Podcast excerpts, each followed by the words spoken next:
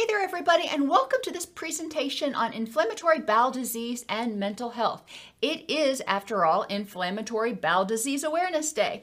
I'm your host, Dr. Dawn-Elise Snipes. In this brief presentation, I'm going to define inflammatory bowel disease, discuss the consequences of IBD on mental health and relationships, and help you identify some practical strategies to reduce the impact of IBD on your life. So let's start at the beginning. What is it? Inflammatory bowel disease. We've heard about Crohn's, we've heard about ulcerative colitis. Inflammatory bowel disease is both of those. It's an umbrella term that covers any condition that causes, guess what? Inflammation of the bowel, inflammation of the intestines. Symptoms of inflammatory bowel disease include diarrhea, abdominal pain, bowel urgency, fatigue, and even hormone imbalances. Now let's think about how all this may play in. I'm probably going to talk about it more later too. Well, when your bowel is inflamed, inflammation sends a signal via the vagus nerve to the brain that says, hey, things aren't going so well. And the brain triggers the stress response system in order to try to address it or fix it or do whatever it needs to do to get the organism back into a place of homeostasis. So, when the bowel is inflamed, stress response kicks off. Stress response increases, releases a bunch of excitatory neurotransmitters, which we know are going to probably increase the um, motility of the gut, increase how quickly things go through the gut. When we're under stress, it's not time to rest and digest. It's time to fight or flee. So, diarrhea makes sense. Abdominal pain. Well, if you have increased motility, uh, that's going to likely cause some cramping. If you have inflammation, that's going to cause pain. So that makes sense. Bowel urgency kind of goes along with diarrhea. If you have increased motility, your, your gut is working harder to move stuff through faster, then you may have a feeling that you've got to go to the bathroom more frequently. When all this is happening, when stuff goes through your intestines too quickly, when the intestinal walls are inflamed, both of those things contribute to your body's inability to effectively absorb nutrients. When you're not able to effectively absorb nutrients, guess what? It's going to contribute to fatigue and mood changes and hormone imbalances. Additionally, when that HPA axis, that threat response system, is activated, and chronically activated because of the chronic inflammation, that will also contribute to fatigue. So these symptoms make sense and they all kind of fold in on one another. According to the Crohn's and Colitis Foundation, 1.6 million Americans are diagnosed and nearly 70,000 new cases are diagnosed annually. That is a lot of people. I mean, think about how big your town is. More than 50% of people with um, inflammatory bowel disease experience significant anxiety and or depression. And that is really important. And they also have found that of those 50% only about 12% actually receive anti, any psychological help any counseling help. A lot of times primary care providers may just say, hey, we're just going to throw meds at it and not pay attention to the psychosocial impact and consequences of inflammatory bowel disease. What causes it? Well, they're starting to gain uh, a greater understanding of what causes it. However, the short answer is it's an interaction of over 160 different genes your gut microbiome, which is impacted by your nutrition, stress, and antibiotics you are either taking or have taken, and the immune system and the environment. So there's a lot of stars that need to align, if you will. Uh, it's also another way of saying they're not 100% sure what causes it for any one individual. What is the impact? Well, I'm sure I missed some things here, but the biggies Physically, people with inflammatory bowel disease experience increased pain. It's just the way it is. When you've got inflammation, you typically have pain. And that increased pain triggering the stress response can trigger an ongoing stress response, which contributes to increased systemic inflammation, not just in the gut, but then we start seeing levels of inflammatory cytokines increase throughout the entire body. That we know is associated with increased depression, anxiety, and impaired sleep. So, pain is a big deal. Pain is your body's way of saying something is not right here. Inflammation. Obviously, as I mentioned, inflammation in the gut can eventually contribute to systemic inflammation. Uh, sleep is impaired not only because the HPA axis, the threat response system, is active because of the inflammation, but because the person's in pain. They can't get comfortable which contributes to sleep problems because they wake up in the middle of the night and they feel like they've got to go to the bathroom. There are a lot of reasons that sleep may be, become impaired. When you are sleep deprived, it contributes to, guess what? Stress response activation and increased inflammation over the long term. So, sleep deprivation actually works against the recovery process, which probably isn't a surprise. Malnutrition. When the gut is inflamed, it cannot effectively absorb the nutrients or even break them down. When the nutrients are moving through too quickly, the gut can't do what it needs to do. So the person experiences malnutrition. Why is that a big issue? Well, aside from the fact that none of us want to be malnourished, everything we eat is taken in and broken down into its component parts and then reassembled in the form of neurotransmitters and hormones and tissues and whatever else we need to live. So, if your body is not able to use those nutrients, then it's not going to be able to make the neurotransmitters, the hormones, the everything else. Um, so malnutrition is a big deal. And, you know, it's important to remember that, for example, tryptophan is an amino acid which comes from protein Tryptophan is used to make serotonin, for example. But in order to convert tryptophan to serotonin, it requires a whole bunch of vitamins and minerals and other things in the to create this chemical reaction. Again, this is why nutrition is important. And fatigue.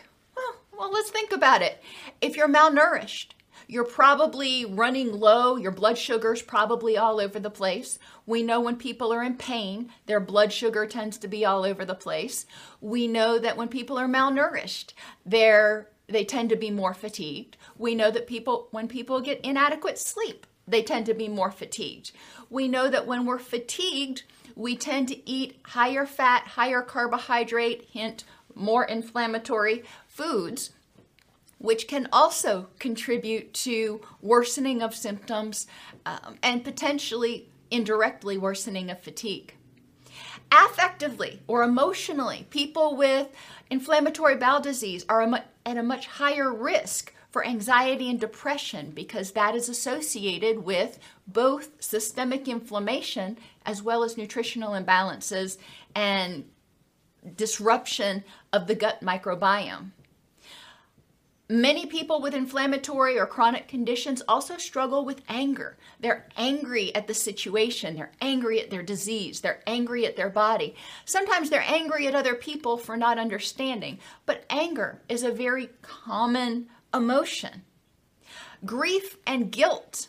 Grief at not having the quality of life or the lifestyle that maybe they used to have.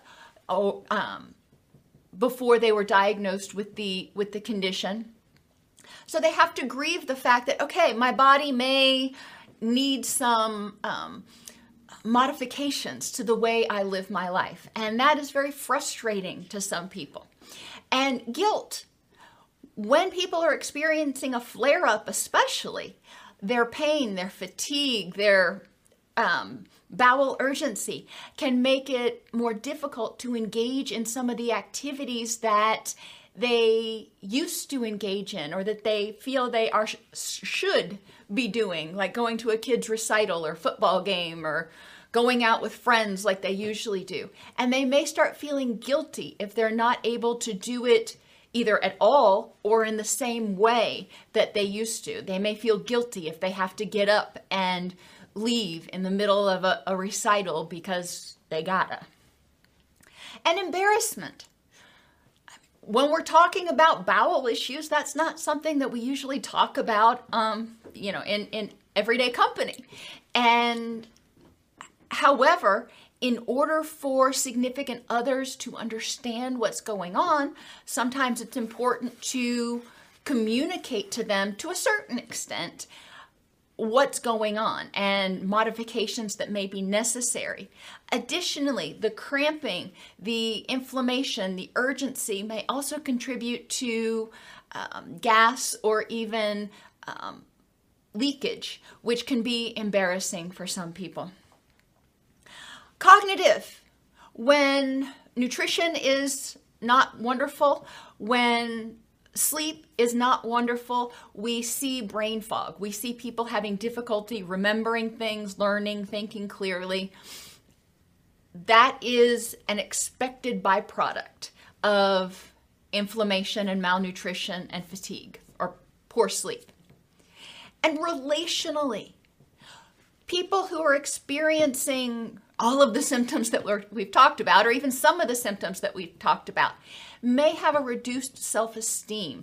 They don't feel the same about themselves, or they're not as accepting of themselves because they feel like they should be doing something differently, or they're afraid that other people are judging them. And they're likely judging themselves very harshly for what they are or are not able to do at any point in time, which can really negatively impact self esteem when you are not being unconditionally accepting of yourself. And relational conflict. Because of the symptoms, because of the pain, because of the fatigue, not everybody understands.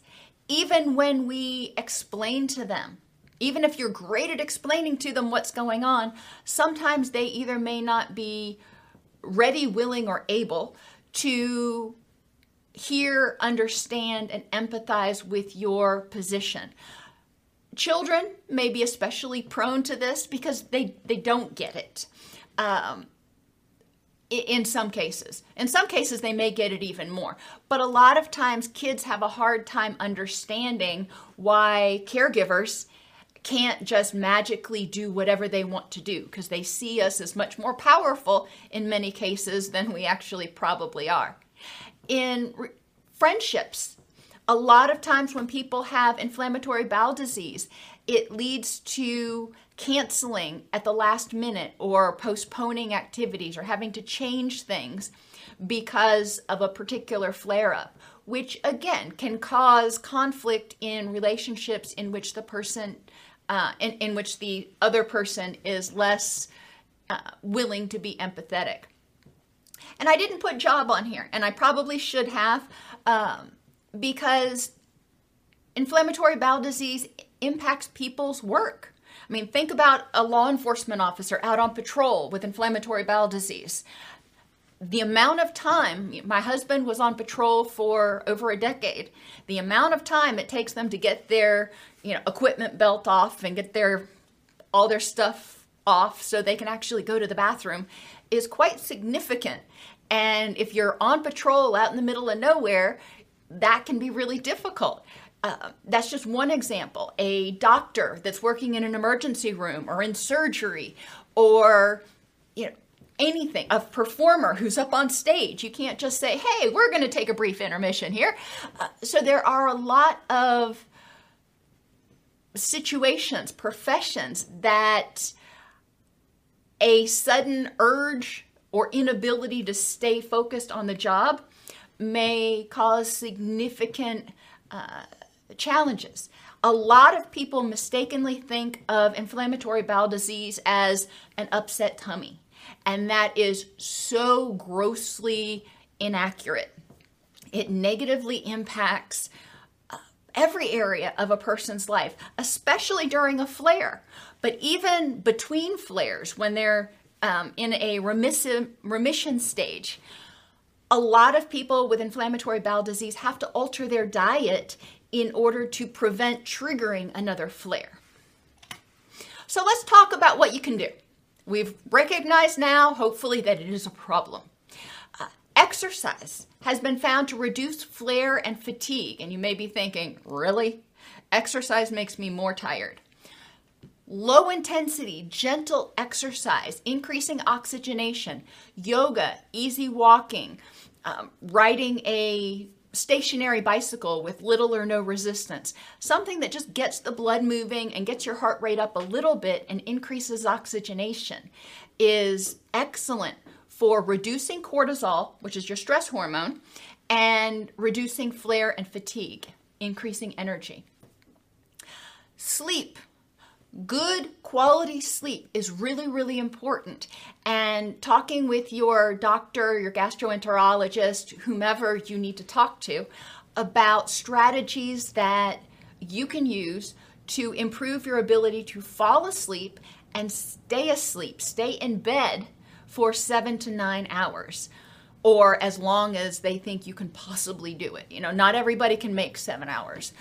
Um, is going to be very, very important. And there are a lot of strategies that can be used, including, you know, cutting off time, you know, when you're eating. You, you don't eat past XYZ time if you're going to go to bed at this other time uh, reducing the amount of fluids you drink after a certain period of time, reducing stress, making sure to go through a um, nighttime process to try to prevent any unnecessary awakenings. There are a lot of things you can do to minimize sleep interruptions, but also just getting to sleep and staying asleep will be important.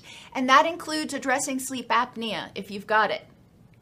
Weight management is another physical intervention, and I know some people bristle at the notion of weight management. What we're talking about here is excess adiposity. Excess fat tissue contributes to increases in um, estrogen and increases in systemic inflammation.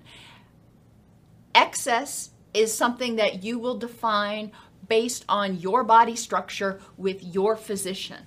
Okay, I'm not making a judgment about anybody's um, body type or weight, but it is well known in the research that excess uh, fat tissue contributes to systemic inflammation.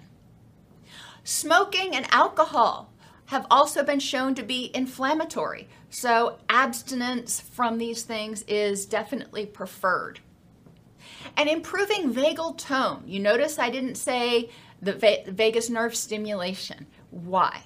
Because the research on auricular vagus nerve stimulation or transcutaneous uh, vagus nerve stimulation through the ear has not been shown to be very effective at directly impacting the inflammation in the gut. Remember, the vagus nerve is the relaxation response. The HPA axis is your stress response. Its alter ego is the vagus nerve. And vagal tone uh, is assessed by heart rate variability. When you have good vagal tone, you can be relaxed and then you can respond to a stressor. Then you can come all the way back down to that relaxed state. It's your vagus nerve, your um, uh, your sympathetic and, and parasympathetic uh, nervous system ability to work with one another and alternate between one another instead of keeping yourself in that persistently stressed state or fighting to get back into a relaxation state. So anything I know this is this is sort of mind-blowing for some people. Anything that helps you trigger that relaxation response. Anything that helps you de escalate when you experience physical or emotional stress is going to improve vagal tone. square breathing, yoga, exercise, meditation, painting, whatever it is for you that can help you de escalate after a stressor is going to improve your vagal tone. Nutrition. Now, it's important to note that nutrition is probably going to be a little bit different for every single person with inflammatory bowel disease. So, I'm not making a prescription. However, what we do know is an anti inflammatory diet. Um, the Groningen anti inflammatory diet is one that has been studied extensively with inflammatory bowel disease. But generally, sticking to an, a diet that's anti inflammatory in nature is going to be very, very helpful at reducing gut inflammation. Lean meat, especially uh, not red meat. So, lean meat, eggs, fish, plain dairy like milk, yogurt, kefir, hard cheeses, fruit, vegetables, legumes, coffee, tea, honey, and for some people, wheat are able to be eaten. Now, I've said for some people, because remember, wheat and uh, wheat, oats, any of your cereal grains have gluten in them. And some people are very, very sensitive to gluten, and that will cause inflammation and that will cause a flare up. So, again, it's important to know what triggers your inflammation, your gut inflammation. Red meat other dairy products like ice cream and soft cheeses and sugar should be limited, and canned and processed foods should be, uh, alcohol and sweetened beverages should be avoided at pretty much all costs. Uh, your processed foods often can contain high levels of nitrates, nitrites, and sugars, all of which are inflammatory in nature. One article recommended low fiber during disease flares. Well, think about fiber. It's kind of like a scrubby brush going through your gut. I mean, it absorbs things and moves things through, so it's expanding the bowel sometimes.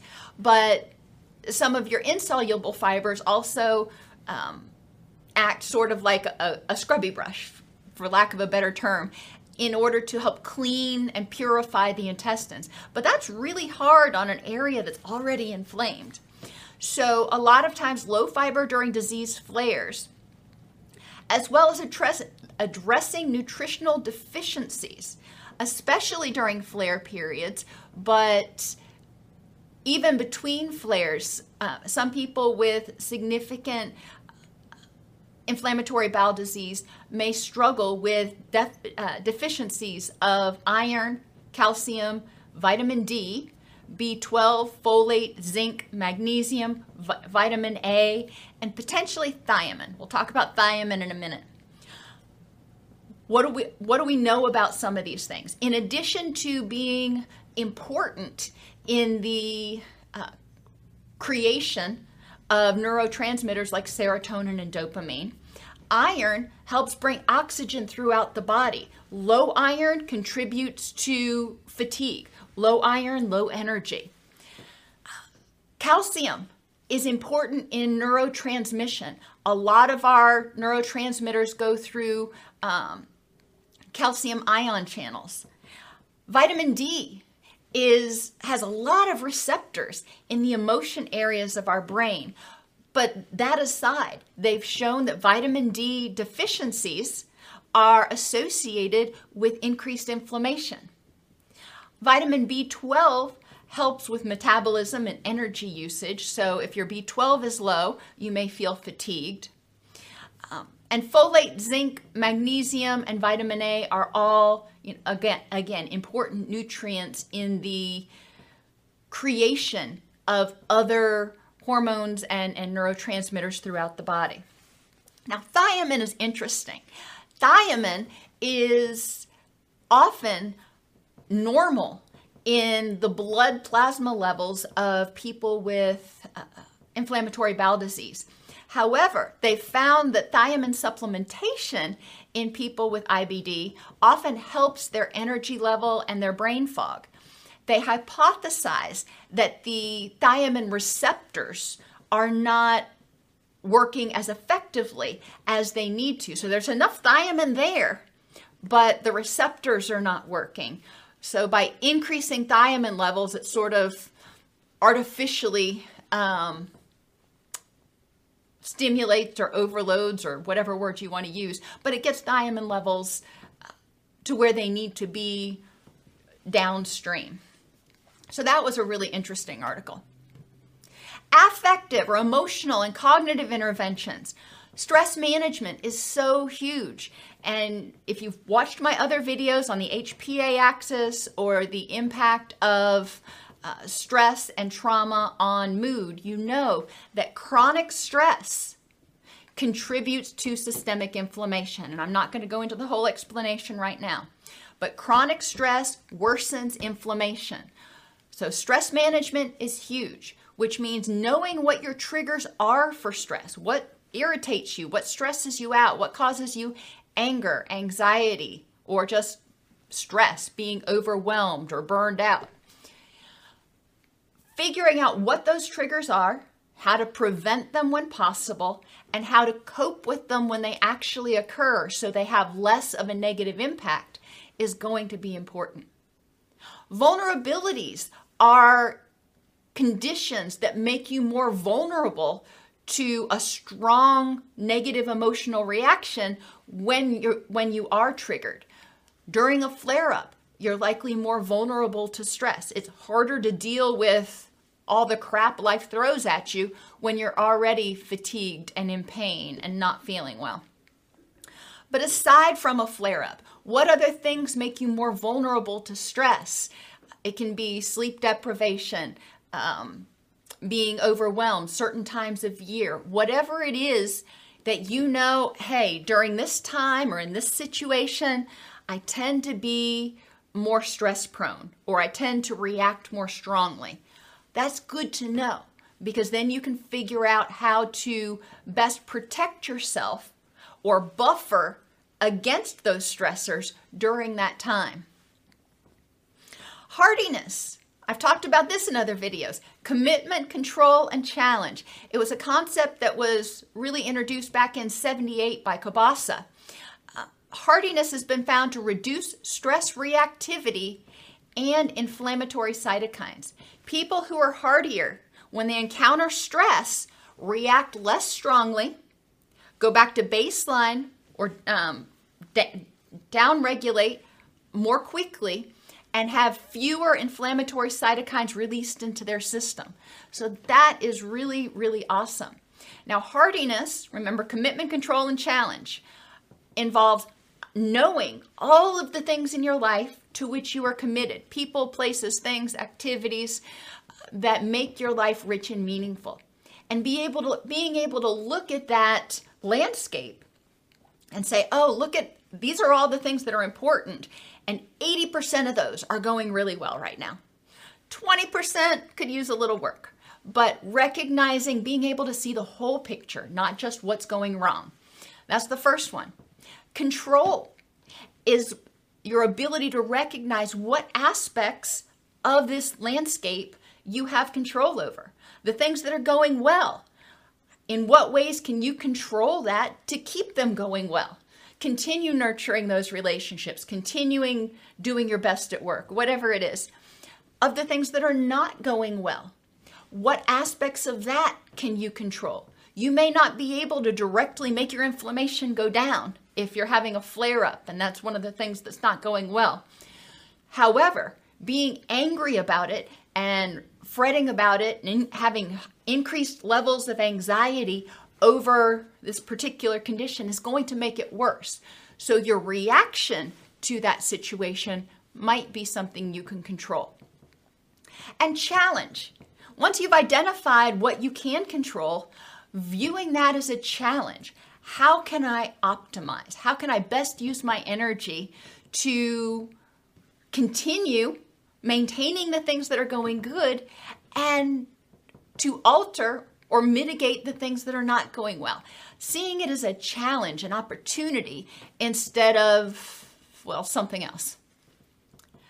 Guided imagery has been successful for pain perception, fatigue, and mood improvement but not direct reduction of inflammatory cytokines. They hypothesize in the article that guided imagery can help increase serotonin, dopamine, and endorphin levels, which help us reduce our perception of pain and may increase our energy levels. As dopamine goes up, energy goes up. As serotonin goes up, we may see an increase in energy, but definitely definitely with dopamine. And as dopamine and serotonin go up, mood goes up. So guided imagery may impact the neurotransmitters that are responsible for those three things. But the inflammatory cytokines don't reduce as quickly as we may see in other situations. The inflammatory cytokines may be prompted not only by thoughts, well, definitely are prompted not only by thoughts, but other things going on in the body which may take longer to adjust, such as the microbiome. Environmentally, bergamot, eucalyptus, lavender, thyme, ylang ylang, fir balsam, and hyssop have all been found to have anti inflammatory properties. Now, this is systemic anti inflammatory properties. Uh, we aren't able at this point to particularly target one area. And remember, with essential oils, you're not ingesting them, you're just inhaling them, you, uh, dispersing them in the environment. But they have been found to be calming, to help down regulate that HPA axis, that stress response, as well as to be anti inflammatory in nature. Particular, particularly, uh, the terpenes B, B, beta caryophyllene, linalool, and borneol. Uh, they've also found that just being out in nature, at a park surrounded by trees, breathing the air and the terpenes and whatever else is um, uh, volatile organic essential oils, I believe they call them, that are emitted by plants. Um, also, secrete these particular terpenes, and they found as a result that being out in nature is associated with a reduction in pain perception, improvement in mood, improvement in cardiovascular parameters, and uh, a reduction in inflammation. So, score one for Mother Nature.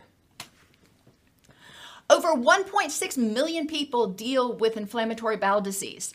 It's vital for everyone to understand that it's far more than just an upset stomach. Inflammatory bowel disease significantly impacts every aspect of a person's life during a flare and still moderately impacts their life between flares. Inflammatory bowel disease and mental health influence each other. As mental health improves, as stress improves, uh, inf- inflammation tends to improve. As stress gets worse, inflammation tends to get worse. As anxiety gets worse, inflammation tends to get worse. As depression gets worse, inflammation gets worse. You see where I'm going here. While each person with inflammatory bowel disease is different, common treatment themes revolve around sleep, exercise, stress management, healthy nutrition, and for some people, medication.